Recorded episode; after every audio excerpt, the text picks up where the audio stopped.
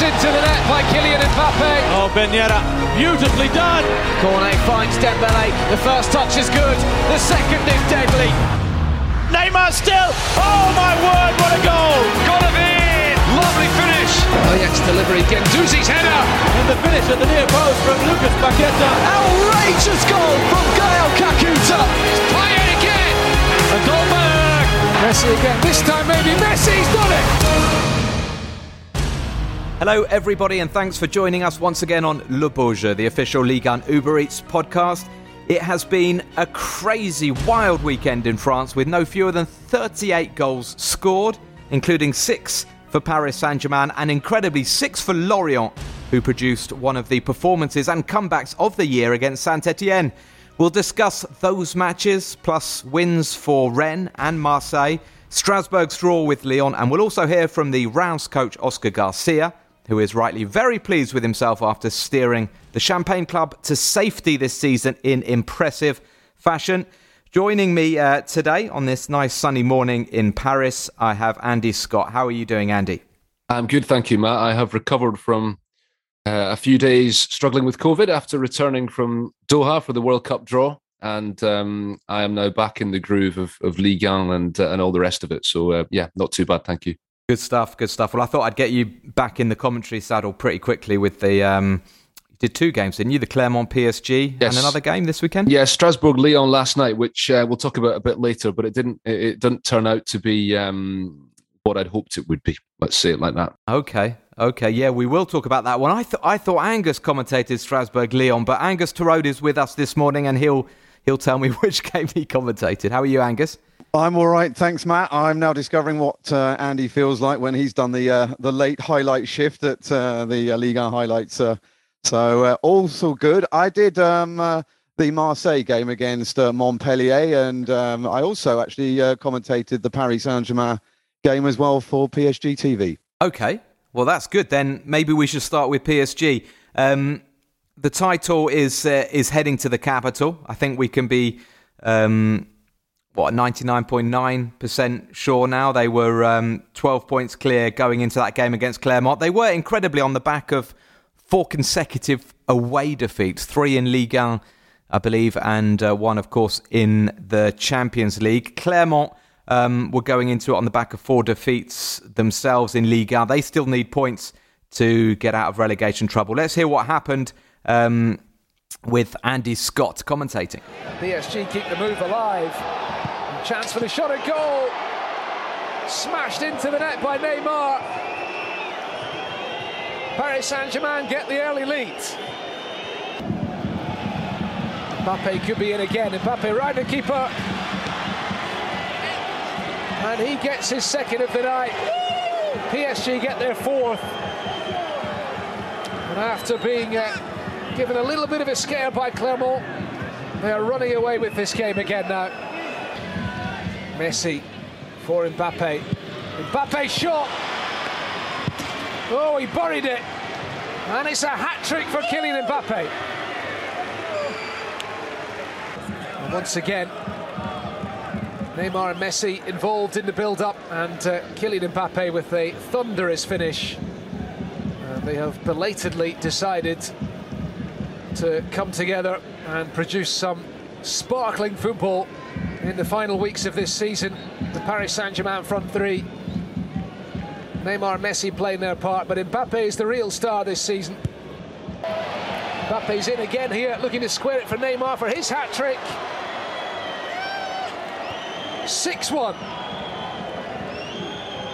And Neymar, who has faced an awful lot of criticism recently, who's been roundly booed and jeered by the home supporters here tonight, he will very much enjoy that. Was Mbappe onside? Yes, he was. Alidu Seidu trying to play the offside trap, raising his arm, but he couldn't get there in time. Mbappe is just too quick. And it's another assist for uh, arguably the best player in the world right now, teeing up the most expensive player in the world. So, uh, a festival of, of goals, PSG running riot in the second half, Andy, and. Um, Kylian Mbappe, I have to admit, I've only seen the highlights, but wow. Um, on the highlights, some of his finishing, uh, the the pass for Neymar. He also won the penalty for for Neymar's goal. Um, yeah, I mean, basically with Mbappe, you're going to win, aren't you, these days? yeah, I think so. Um, I, I, I, was I was thinking about this, uh, you know, after the game, how obviously in, in the context of Paris Saint Germain, a game against Clermont is, you know, we've we've said this many times. It's not where they are judged, and ultimately their season, of course, is going to be judged on their on their Champions League failure against against Real Madrid. But they've got the consolation prize of a league title to go for, and you know, sometimes I do think that we should, even if they're playing against limited opposition who they should be beating, we should still be allowed to enjoy um, a great performance from the great players they have. And and Mbappe, you know, he's unstoppable just now, and obviously the, the, the game last weekend he was fabulous with um, two goals and three assists. On this occasion, it was three goals, one assist, plus he won a penalty. Um, and and he was just fabulous. You know, he he was applauded by the by the stadium when he when he scored the goal for his hat trick. Uh, he's just magnificent, and I think you know he's the poster boy of, of all French football. Um, the, the discussions go on about whether Mbappe might stay at PSG. I mean, I think it's worth making the point that the, the last week has been quite good for them because um, off the field, UEFA's announcement um, during the week on Thursday of uh, the relaxation of their financial fair play rules can only be a good thing for PSG in the sense that um, it allows them more leeway to spend money on keeping Mbappe at the club. There are um, rules now which say that you can lose up to 60 million euros over three years compared to 30 million before. But more importantly, um, a cap on on spending on wages, which is going to come in, is not going to come in until 2025, and that means that PSG would be able to offer Mbappe a new contract without worrying too much about the financial consequences of that in the in the short to medium term. So there's hope for them in that respect. And um, you see Saturday's game, and you realise just why they're so desperate to keep him. I mean, you know, he was just fabulous. And and and I think also in this context, by the way, Matt, it's worth talking about Neymar because um, Neymar was the subject of a, a big uh, article in L'Equipe, the very popular sports uh, daily here in France on Saturday morning, that asking the question, is he finished, essentially? And he gave a bit of a response, again, with the caveat that it's Clermont, but he was very impressive on Saturday. Three goals for him, uh, played a part in, in the other ones as well. And he looked a bit like his old self. So, you know, from that point of view, lots of positives for, for Paris Saint Germain, and they are motoring towards getting that title wrapped up. I think between now and two weeks from now, I think they should be champions. So um, they're getting there. But Andy, that that caveat is a significant one. The caveat it's it's only Clermont. PSG have scored 11 goals in the last two games against Lorient and Clermont, and I, I don't want to pour water on you know what what what was a good performance and a, a good weekend for them. But there is something that doesn't quite sit comfortably with me seeing Messi, Neymar, and, and Mbappe running riot now. Um, I mean, mm-hmm. Mbappe's been playing brilliantly throughout the season, but um, Angus, I, I, I don't know what you think. I mean, obviously, PSG fans listening will think, "Oh, here goes Matt being negative about about PSG after a six-one win," which um, which which which would be a fair comment. But now's you know now isn't the time to do it. The time to do it was against Real Madrid. The time to do it was even, I would say, in the first six months of the Ligue 1 season when we were hoping for, for, for much better football from PSG? Well, yes. I mean, you can certainly argue that. I mean, the start of the season was uh, ruined by a whole bout of COVID um, infections, which uh, rather stopped them uh, getting going. Um, Neymar is showing now what he should have been doing all along. He gets injured too often. Uh, maybe he spends too much time in Brazil. Uh, he obviously l- leads the social life of that club. I think there's fairly obvious. I mean, you saw that with their, their trip off to the Mediterranean where they came back with COVID and that stopped a whole load of players um, being involved, uh, which maybe the start of the season wasn't so great. But let's be honest with you, they have been pretty much top of the league for the entire campaign. Uh, ironically, I think Clermont were top after the first match day, uh, after one game, but uh, they disappeared out of European contention fairly quickly. Um, I agree with you, though, uh, from the point of view that it is Lorient and Clermont. They should be whipping sides like that, to be honest with you. If you have pretensions of beating the likes of Manchester City, Liverpool, Bayern Munich, and Real Madrid, of course, which they failed to do. But at the same time, maybe we're also seeing what this Paris Saint Germain team are capable of when the front three actually can play together for a while. I mean, Neymar's been in great form of late. Messi might not have scored many goals, but my goodness me, he's been setting up chances for his teammates. And Neymar, of course, and Mbappe have been the main beneficiaries of that. Um, and of course, Mbappe has been absolutely fantastic. He's having his best season for both goals and assists, and he's certainly enjoying playing with Messi and Neymar when he's getting the chance. So I think that if, as Andy say, they can keep that triumvirate together with these relaxed rules on fair play, then maybe next season, which always seems to be the mantra with uh, Paris Saint Germain, they might win the Champions League. Well, I'll tell you what, Angus, next week um, it's going to be an exciting one because it's first against second. It's PSG Marseille. It's Le Classique. And yeah, still 12 points between the two teams. But um, it'll be interesting because we're going to see whether the PSG fans really get behind the players. Usually they're, you know, they're so um, so up for it when Marseille are in town. But in the last couple of games at the Parc des Princes, we've uh, we've seen them booing. Let's um, let's hear Angus is Angus's sorry Angus's commentary of uh, Marseille against Montpellier. That was the Sunday night game. Um, so here's what happened at the Velodrome. Nice, oh brilliant ball, and now real chance here. Away they come. Harit, surely first goal. Bamba Dieng with the opener. Wonderful start. Dieng, little back heel, penalty possibly. It appears not, at least not immediately. Not surprisingly, that little finger to the ear suggests that VAR will definitely be looking at that one. So then, oh yes, big trouble for Jordan Ferri. Lunging challenge is never a good idea to go off your feet like that, and a penalty has been given. Cengiz Ünder then against Omlin and scores his ninth goal of the campaign. Dimitri Payet off the bench to celebrate. Jorge Sampaoli's side double their advantage. It's a dream start for Marseille. Um, Angus, the uh, hard work was done for Marseille in the in the first half. They ran out 2 0 victors. Bamba Dieng coming good um, at a good time. Amine Harit continuing his good form. Um, four league wins in a row for Marseille, and uh, they are continuing to, to look good for that automatic Champions League place. And it must have been a, a, great pleasure for the Marseille faithful to see Steve Mandanda back in goal as well last night for the first time since November. He's only had half a dozen uh, appearances this season because of Pau Lopez coming in on loan and taking his number one position. But uh, he did a really great job starting with defence, clean sheet. To be honest with you, Montpellier didn't create an awful lot, and they haven't been creating an awful lot for a little while now.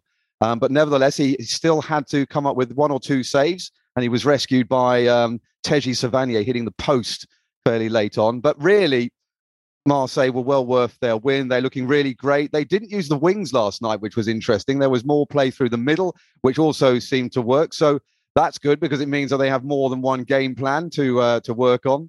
Uh, as you say, Amine Harit was absolutely sensational last night. He was just ripping apart the um, the the midfield of uh, Montpellier.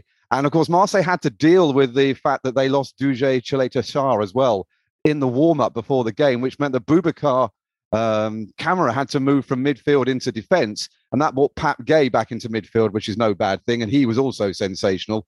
Um, Kamara did well. He um, basically filled in well, but uh, did an inexplicable ball into the box trying to find um, Pape Gueye, I think it was, if I remember rightly, completely missed it out and that is what gave um, Montpellier their chance. I think, though, that uh, Marseille, the big questions afterwards were in the interviews do you think you're in the right form to beat Paris Saint Germain? And um, the answers coming back was yes, yeah, why not? We are in good form. It would certainly do the fans of Marseille and a whole load of good if they were to beat Paris Saint Germain at home at the uh, Parc des Princes, because there's no chance of catching them up in the league. Well, it, it, it should be a good game, and that, that's the question I wanted to put to Andy. Obviously, if PSG's front three are, are, are on fire, they'll, you know, I guess there'll be too much from Marseille. What do you reckon, Andy? Uh, are we going to see a, a, competitive classic next weekend? I hope so. Um, it's funny because because I spent quite a lot of time, you know, felt like I was covering every Marseille game for a while, and they were they were kind of in rotten form. And since I've stopped uh, doing that, I believe they've won seven games on the bounce in all competitions, um, and they are looking a lot better. Obviously, Jorge Sampaoli rested Dimitri Payet at kickoff last night, which is useful. I mean, I think they've they've got the game coming up in Greece on Thursday against PAOK, and I think that's important for Marseille because I think that although it's you know people say it's only the Europa Conference League, this this new third tier ah, competition, oh, it's, important. important. I mean, it's a chance yeah. for them to win a trophy, and they're two one up from the first leg, and it's going to be a very very very heated atmosphere uh, in Greece. So that is a big game for them to focus on first. Um, and just by the way, to to to cut in here, but that goal that Payet scored against PAOK, if you've not seen it yet, you have to check it out because I think it is probably the best goal you will see anywhere this season. Just absolutely incredible. But I think that Marseille have um, have the momentum at the moment. Um, but you know, a trip to Paris against the PSG team, who look like they are, you know, in the mood finally, belatedly when it's too late, might be a step too far for them. And and it's you know obviously when PSG can really close in on winning the title, give their fans something to shout about in this difficult end to the season.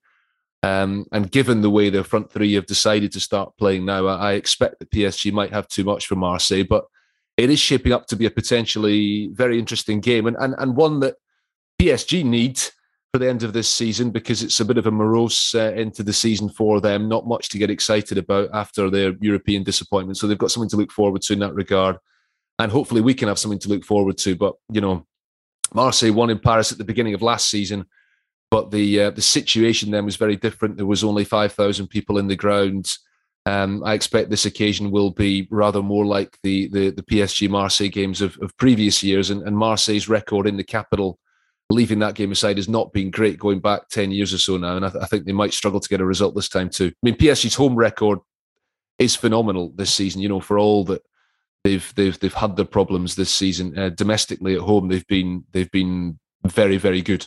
Yeah, so to, to follow on from what Andy was saying uh, about uh, the uh, Europa Conference League, um, Jorge Sampaoli has been uh, very um, talkative about that, and particularly centered around the uh, decision to bring uh, Steve Mandanda back into uh, the uh, the the four, if you like, because he's been behind Pau Lopez, and there was lots of speculation that uh, Pau Lopez had been dropped because of a howler he made last week against Saint Etienne. But uh, Jorge Sampaoli said, nope, that's not the reason why this has happened. He said it's because we have lots of games, and they do. They've had Europa Conference League and Liga now back to back for a few weeks.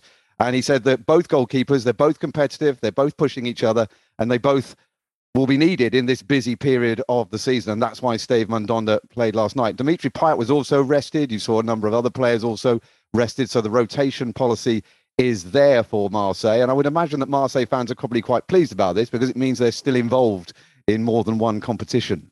Yes, and Milik is uh, is going to be back on Thursday. Um, he was very nearly back at the weekend, and the reason I say that is because Robbie Thompson um, who's in a producer role these days, has been telling me that I talk too much about Milik. So I just wanted to, you know, I just wanted to mention that name, Arkadiusz Milik.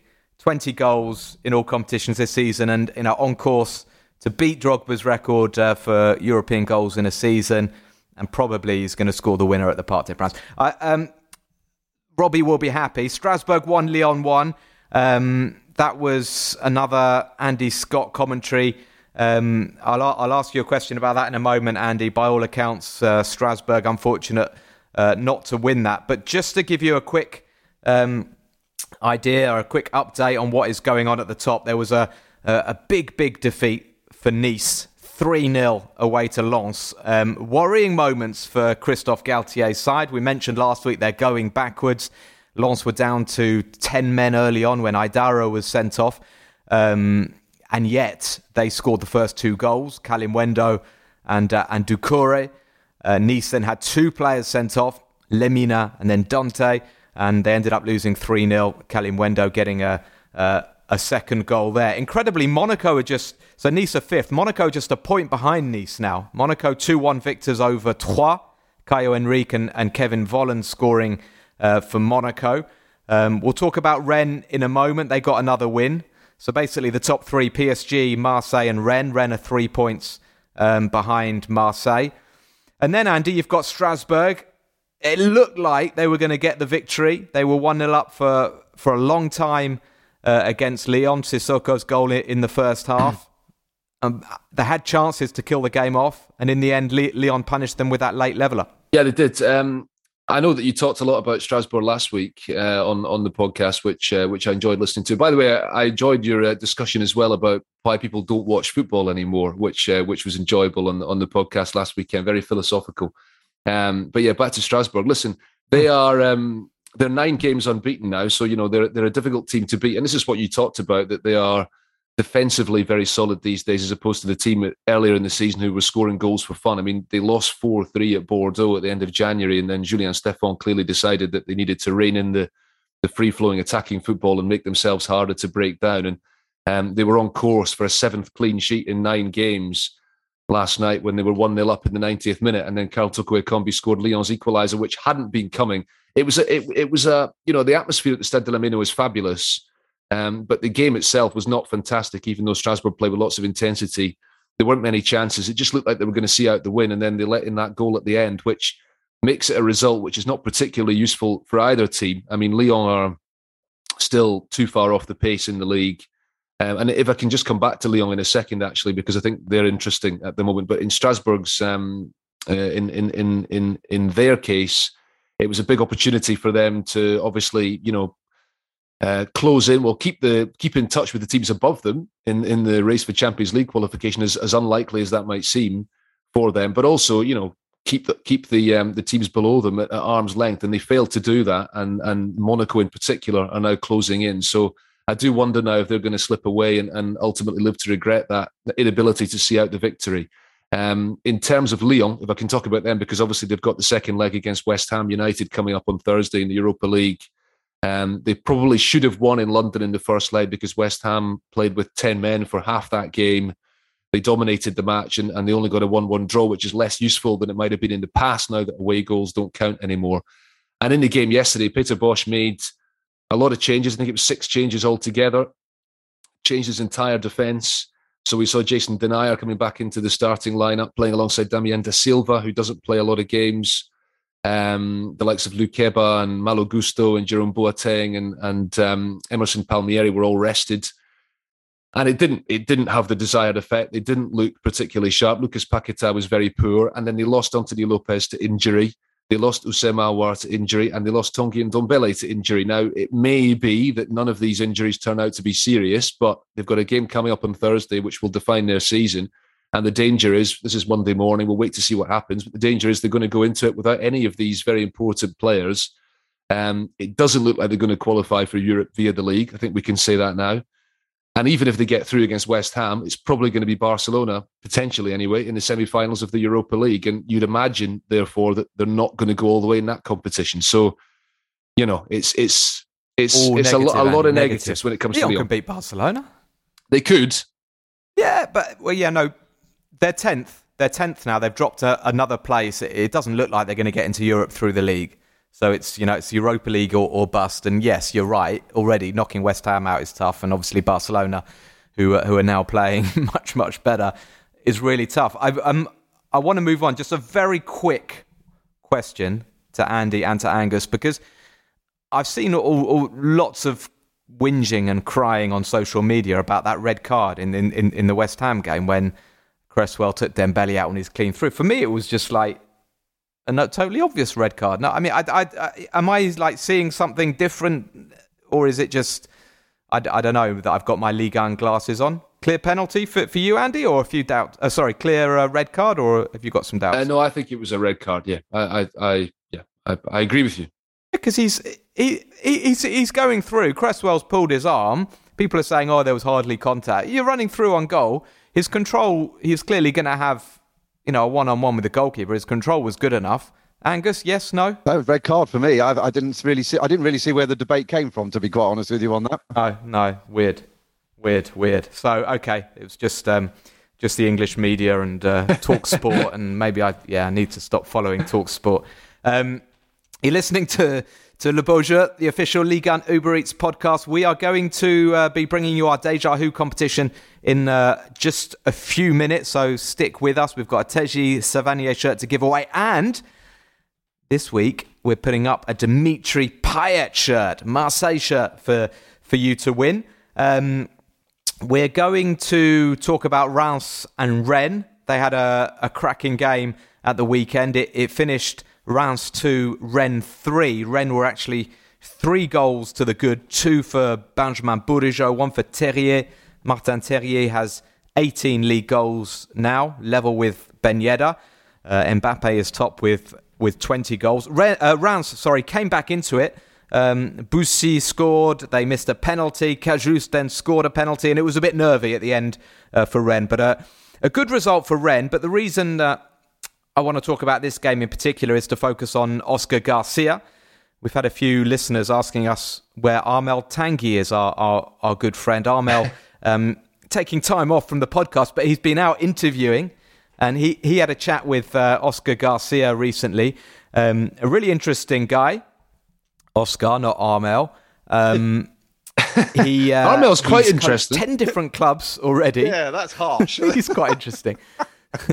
well, if you want to talk about careers and you know football, I think Oscar Garcia is more interesting. He played under Johan Cruyff at Barcelona. He, he, he played with some of the greatest players in, in the history of the game, um, and he's doing well considering. You know, you look at Reims a pretty threadbare, threadbare squad when he came in. A lot of very young players, and they're sitting 13th. They've got 36 points. They're going to be safe.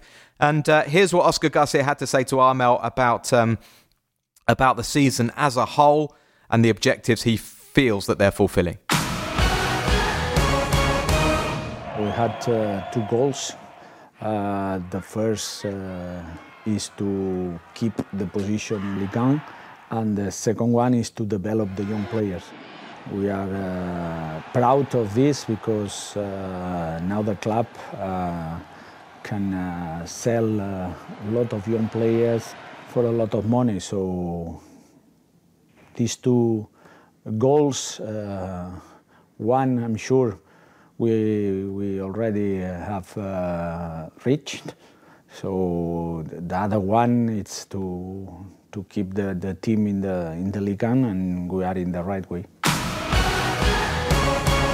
Well, Angus, it's interesting. He's being very sort of honest there, um, almost brutally so, by saying, you know, we just de- we you know we need to develop young players to sell them, but that is the reality of uh, of a club like Stade de Reims, and that is how they're going to thrive. And um, they had a a bid, what was it, somewhere between 30 and 40 million for Hugo Ekitike from from Newcastle in January. Ekitike decided to stay at Reims, but he's not the only youngster um, doing doing really well. And you have to say Oscar Garcia has, um, yeah, for me, he's done a really impressive job. Yeah, I mean, it was a, it was a difficult job coming in to replace uh, David Guion, who'd uh, been in there for uh, quite a long time and built his uh, reputation. Um, but he's he's really come through, and uh, you can see they like to play their football.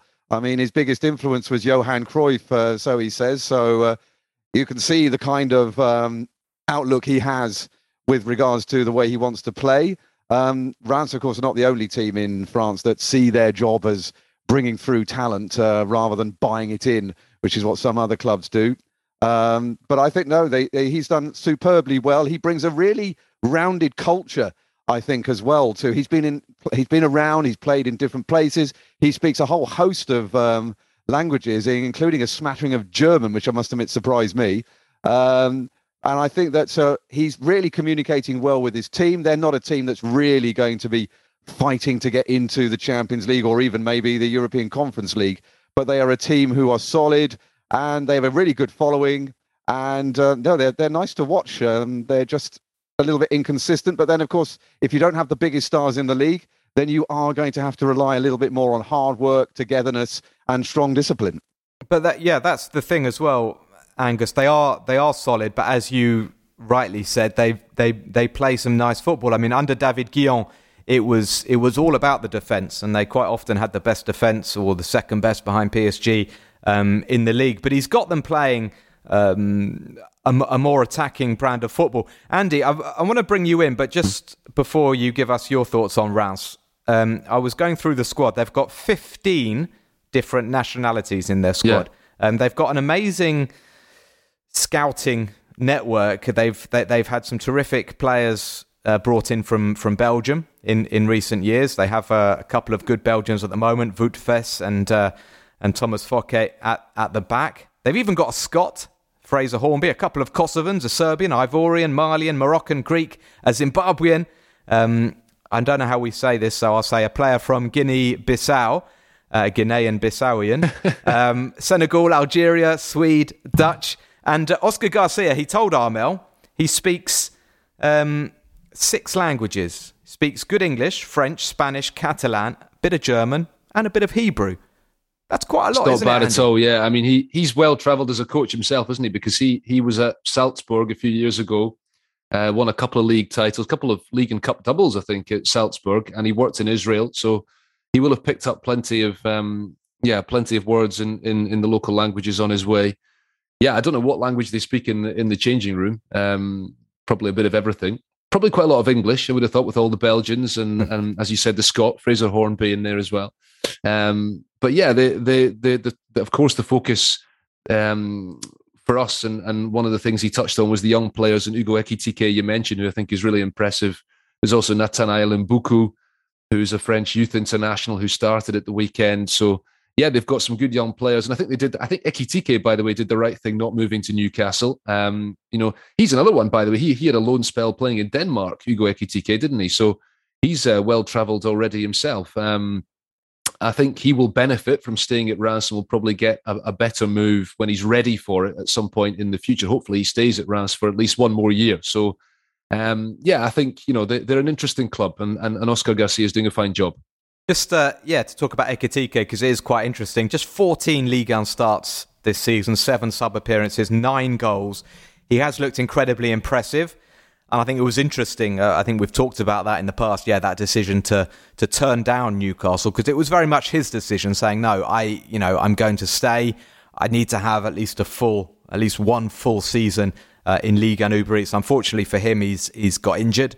He's got this thigh injury. He's been out for six weeks and he's had a, a bit of a relapse. So uh, hopefully he'll be back um, and play in the month of May. Oscar Garcia admits Hugo Ekitike may well be off in the summer. Armel asked him um, about the striker and about his development this season. Let's hear what Oscar Garcia had to say about Hugo Ekitike. Hugo, uh, in the preseason, uh, he was the fourth uh, striker, but uh, from the beginning we, we saw his potential. And also, we had uh, some injury players, and he had the chance to to show a little bit of uh, his potential because I think he can grow up uh, a lot. So yeah, uh, we are uh, really proud of his development. We know that at the end of the season it will be difficult for us to keep him, but we are here to help him to, to reach his potential. Yes, I mean, interesting from Oscar Garcia. He's you know very um, uh, realistic about the fact that a striker like Hugo Ekitike may not be around for much longer. Um, it's always uh, you know I always have mixed feelings. Um, because it's obviously good for Reims if they do get 40 odd million for him, but it's sad for us to just to have like one season of Hugo Ekitike. But um, who knows? Maybe a Marseille or a or a Lyon or a or a PSG will will snap him up. We're, you're listening to um, to Le Beau Jeu, the official Ligue 1 Uber Eats podcast. We uh, always welcome your feedback. As you know, League One podcast at gmail.com is our email. Um, you can get in touch on Twitter as well at League One Podcast. Um, Deja Who time now. Um, and I can tell you, Angus Torode told us this morning that he got this week's clue for the first time, one of the first times. So stay with us because it's obviously an easy one. Um, but last week, Teji Savanier, sorry Angus, I'm a bit mean. Uh, Teji Savanier, Montpellier shirt up for grabs. This was the clue. Who am I? Um, for a player considered something of a journeyman, I've only played for five clubs over the last 18 years, and one of those was a single season loan. A notoriously slow starter, I rarely impressed in my first season with a new club in Ligue 1, but paradoxically almost always left a fan favourite. A typical late bloomer, some would say I'm still getting better with age, despite being a long way from my beloved Ligue 1 for the past few years, in the land of another fa- famous tricolor. In the end, I never won a Ligue 1 title to go with my two Coupe de la Ligue crowns and a golden boot. while my chance of eternal glory in bleu, blanc et rouge was denied by the width of a post. Um, Robbie has not because Robbie sends me these uh, these clues. Well done to everybody who got it right. Robbie's not put the winner. I think it's Andre Pierre Gignac. Um, and I've just seen Robbie has sent it in the chat. APG Andre Pierre Gignac. So I did know that one. And um, the winner of the Teji Savanier shirt. Congratulations to Nofal Hafiz Oladana, who also asks, Where is Armel Tangi? well, Nofal, congratulations for your Teji Savanier shirt. I'll see if I can get Armel to dedicate um, the shirt to you. Um, Armel is uh, is well, and he'll be at beIN Sports this morning working on the Ligue 1 show. He says he says hi. Congratulations to you. Now, this week's Deja Who, a Dimitri Payet shirt um, just a few days after he scored the best goal in Europe this season in the Europa Conference League. Um, Robbie Thompson's clue coming up. If you think you know the answer, send it to us. Email league1podcast at gmail.com. A child prodigy, I moved to the French mainland from my hometown club at the age of 11. It marked the start of a footballing journey that spanned eight countries in four continents over nearly 20 years. I famously wore red in England, red and white in Spain, green in France and Portugal, and orange in Scotland. And I won the UEFA Champions League, although I watched the memorable final from the stands, not picked in the matchday squad.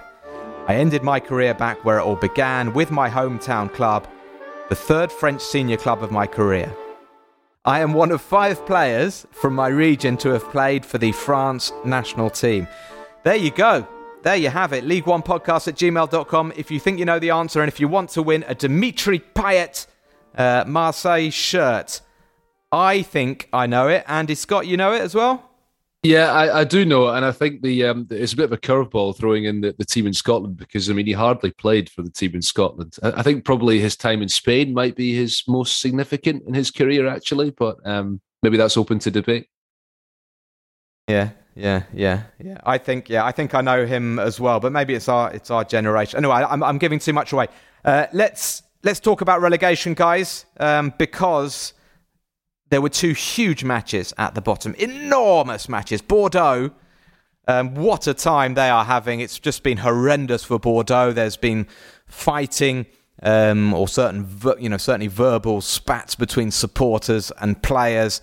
Um, there have been dismal performances. They were bottom of the league, but their saving grace, they were playing against Metz, um, who were level with them on points. Metz took the lead through Lamkel Zé, at that point, it was looking like you know the end, the end of an era for Bordeaux. They were heading down, but they reacted. Ricardo Mangas, um, M'Baye Niang, and Hwang Ui-jo all scoring. Bordeaux winning 3 1 and climbing off the bottom. So, obviously, a disastrous result for Metz, but Bordeaux breathing again. And they are hot on the heels of Saint Etienne now. Um, I had the Friday night game between Lorient and uh, and Saint Etienne.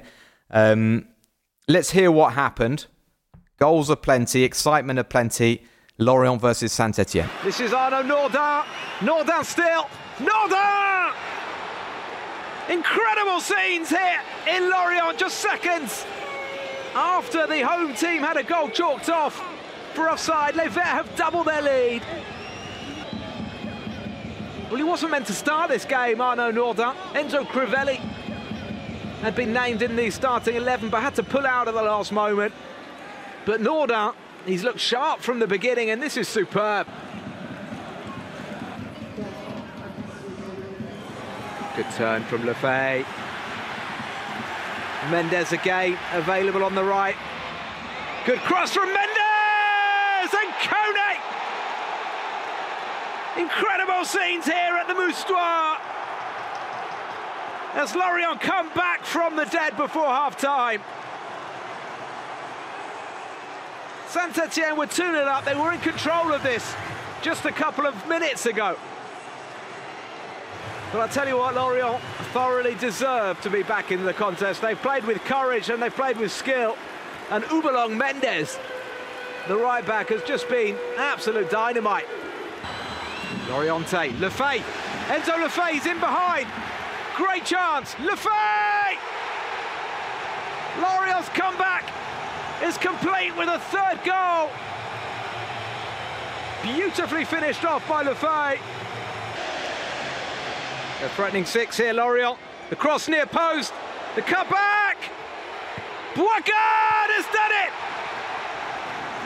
Six for Lorient. And Quentin Boisgard gets in on the act. Paul Bernardoni's face says it all. This is going to do Lorient so much good. So, 6 2 is how it finished to Lorient. And um, I tell you what, I came home after commentating that game absolutely buzzing. I'd, I'd had a kind of, Andy, you mentioned we had a bit of a philosoph- philosophical chat, sorry, last week about why people watch football. And I've had a bit of a philosophical week partly because Arsenal have lost to Crystal Palace and Brighton, and the season has gone. Been reading Descartes. Um, yeah, I've been reading Descartes, but um, I've also just been thinking, you know, the Champions League this week. On paper, there was some good games, but I just wasn't really feeling it. And people going on and on about the Man City Liverpool game and what an incredible match it's going to be. And part of me was like, well, I probably will try and watch Liverpool Man City, but I don't really care actually. And yeah, it's going to be a top level game. But anyway, you know, I'm questioning my passion and my love for the beautiful game. I've always loved football. When you work in football, when you watch football, it, you know, it can you it can saturate a bit. And I'm not complaining because football, you know, for me, I'm, I'm I know I'm very privileged to work on it. But I went into somebody said to me, it may have been you, Andy, that the relegation games are often great, and um, just the whole kind of atmosphere and what happened in that game. Obviously, there were eight goals. There was a sending off. There were two disallowed goals. It was just completely crazy. But seeing 15,000 supporters in Lorient just going mental, seeing Loïc Féry, the, the president, signalling, you know, the television for VAR every time he wanted a VAR thing. And it, it was just a lot of fun. Obviously, not if you're a Saint Etienne supporter, but it's restored my faith in the beautiful game. Um, so um, yeah, I don't really know what, what, what question to put to you guys, um, but Angus, we saw. I'll go to you. We saw Lorient lose five one to PSG. They've come back, and I just don't think anybody could have imagined them scoring six goals. Admittedly, helped by a Saint Etienne side that imploded in in the second half, but you know, hats off to Lorient. It was absolutely wonderful. Uh, they can't have thought they were going to do that, really. I mean, Saint Etienne are a team that themselves have been on a bit of a renaissance of late, uh, giving themselves a fighting chance of, of staying up when it looked like they were long gone a little while ago. And I mean, coming off the back of the 6 1, what a great job the, the coach has done there to say, right, that's Paris Saint Germain. Completely forget that ever happened. And they, they came out, and it was just a spectacularly good game. Terem Moffi was the beast that we know he can be up front. and A couple of goals for him. Uh, and Ibrahim Kone as well scored his fourth and fifth league and goals of the season as well. And his first brace starting a game as well. So what a great time for him to suddenly come alive up front. And Lorient, I think did this a little bit last season as well, though, um, um, helping themselves to stay up as well with a late uh, push towards the end of the season. They seem to be slow starters, but they uh, they seem to get it right towards the end of the campaigns. Yeah, Ibrahim Kone's been a brilliant signing. Uh, it was only his third start. He'd scored a couple or possibly three goals after coming off the bench. So these are the first goals he scored as a starter. And I think he's helped because he's taken the pressure off Moffi a bit because Moffi and Armand Laurienté scored a lot of goals last season. They've struggled uh, to score this season.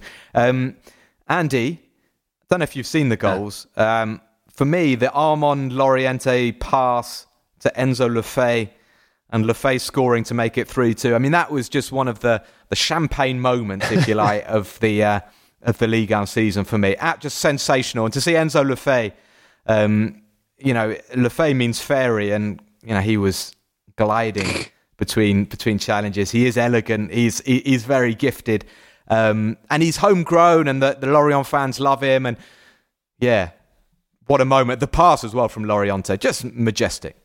Fantastic, yeah, and and I think the wider the wider point here is that they, they get that unlikely big victory, which makes a massive difference to their goal difference because obviously um, it's it's boosted theirs, it's damaged Saint Etienne's. At the same time, Clermont's goal difference took a big uh, a big hit at the weekend, so it's a real boost for them. in terms of staying up. They're now four points above above Saint Etienne, who are in the relegation playoff place. I'm just looking ahead a little bit. Um, but this has been a, a, good weekend because we had the bottom two playing each other, and then we had Lorient playing Saint Etienne as well. Um, there's a midweek round coming up. I know we're going to talk about next week's games, um, but after that, there's a midweek round coming up. And in that midweek round, I think I'm right in saying that Lorient play Metz, so they can move even further away from a team at the bottom.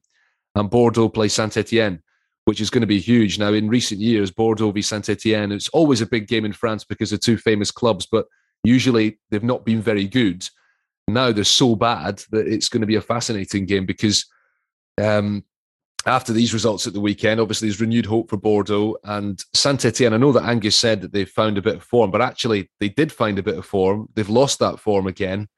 And suddenly they're looking now like they're going to really struggle to to get out of their current plight. And that match, they're yeah, that match trouble. in Bordeaux could be big really interesting trouble. because, um, you know, I think I've thought for a long time that at least one of those two giants of the French game are probably going to finish in the bottom three.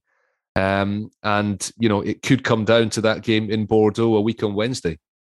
You can tell when a club is suffering um, because this sort of story comes out. Another story we had last week about Mady Camara, um, who is the captain of Saint Etienne. Um, and just to try to tell the story as briefly and succinctly as I can uh, before bringing you in, Angus. Um, so the, the Saint Etienne Marseille game the previous weekend, apparently Mady Camara's family was in the stand, um, had been invited, and the home supporters were being very, very critical of the Saint Etienne players who lost that game 4 2.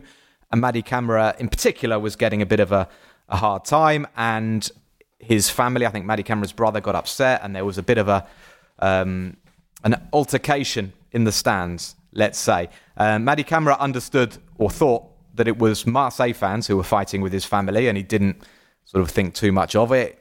Obviously, an unsavoury incident. He then found out that apparently they weren't Marseille fans, they were Saint Etienne fans, and he then found out that one of the guys involved, allegedly, was a Saint Etienne youth team player. So on Monday, he went into the youth team dressing room and sought out this uh, this player and um, had a physical altercation with him, and Mady Camara has been sidelined, has been sanctioned uh, by the club. He may well come back into the fold, but he was left out at the weekend. And uh, yeah, you, you, you see, you know, there are there are worrying signs. Obviously, if you ship six goals at Lorient, that's a worrying sign. But if your captain has got issues like that, you look at somebody.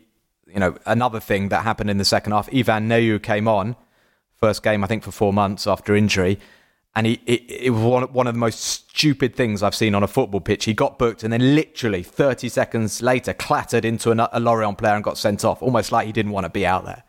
Um, so all that's really worrying. Angus, um, I don't know if you wanted to add more to the to the Saint Etienne talk. Well, Neyou there, he's um, the fastest sub to be uh, sent off uh, for um, Saint Etienne um, since uh, Opta started um, collating data on this. So yeah, it, it, it was ridiculous. It's, uh, I mean, when your team is suffering, the last thing you need is stupidity from one of your players. You need all 11 players on the pitch, and certainly Saint Etienne do, um, because they are still not really out of it. They're inconsistent. They are not a team that can afford to make too many mistakes. They need um, almost perfect form to come through. They're only they're one point below um, after their 16th defeat of the season. Only Clermont have lost more times than them. And Bordeaux, I think, were the big winners of the weekend. I mean, it was a great game. I wasn't expecting um, Bordeaux against Metz to be quite so entertaining. Um, and Bordeaux really looked good. And now, you were saying earlier that they're only one point behind Saint Etienne. They're only two now behind safety of 17th place. I mean, that's less than one win now. So the bottom of the table scrap. Metz have gone. No team that's had the same number of points as them after this many games has ever escaped um, out of the 36 that have been there. So I think we can forget about Metz now. But I think that the scrap for the rest of the places is going to be hot all the way through to the end. Thank you, Angus. Uh, thank you, Andy. The results we haven't mentioned this weekend Angers won, Lille won. So Lille having found some form, they're, they're, they're dropping points. Draws with Bordeaux and uh, Angers in their last two games. Brest won, Nantes won. Those two looking a bit a bit mid-table ish. Nantes European hopes it seems now resting on the uh, the cup final coming up against uh, Nice. And um, and that is it. I think we've mentioned. I think we've discussed all ten matches now. So we're going to look ahead to uh, to round 32. We're going to go on a bon voyage and decide which uh, which game, which town we'd like to visit, and which game we'd like to see. There are some big ones next weekend. Rennes against Monaco, Friday night. That is. Really huge with Monaco up to sixth and very much in contention again for, for European qualification. We've got Lille against Lens. Ah, it's one of those weekends where they just throw up all these big matches um, on the same weekend. Lille against Lens, the uh, Derby du Nord. That is huge. Um, Lyon Bordeaux is obviously uh, a big one. Traditional heavyweights going head to head. Metz against Clermont, uh, a big relegation game, and a little uh, a little matter of PSG versus Marseille on the Sunday night. Let's go on a bon voyage.